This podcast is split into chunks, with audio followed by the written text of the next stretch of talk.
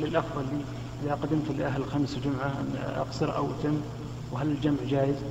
لأهلك؟ إذا قدم الإنسان إلى أهله الخميس والجمعة فإنه انتهى سفره. فعليه أن أن يتم الصلاة ولا يحل له أن يجمع.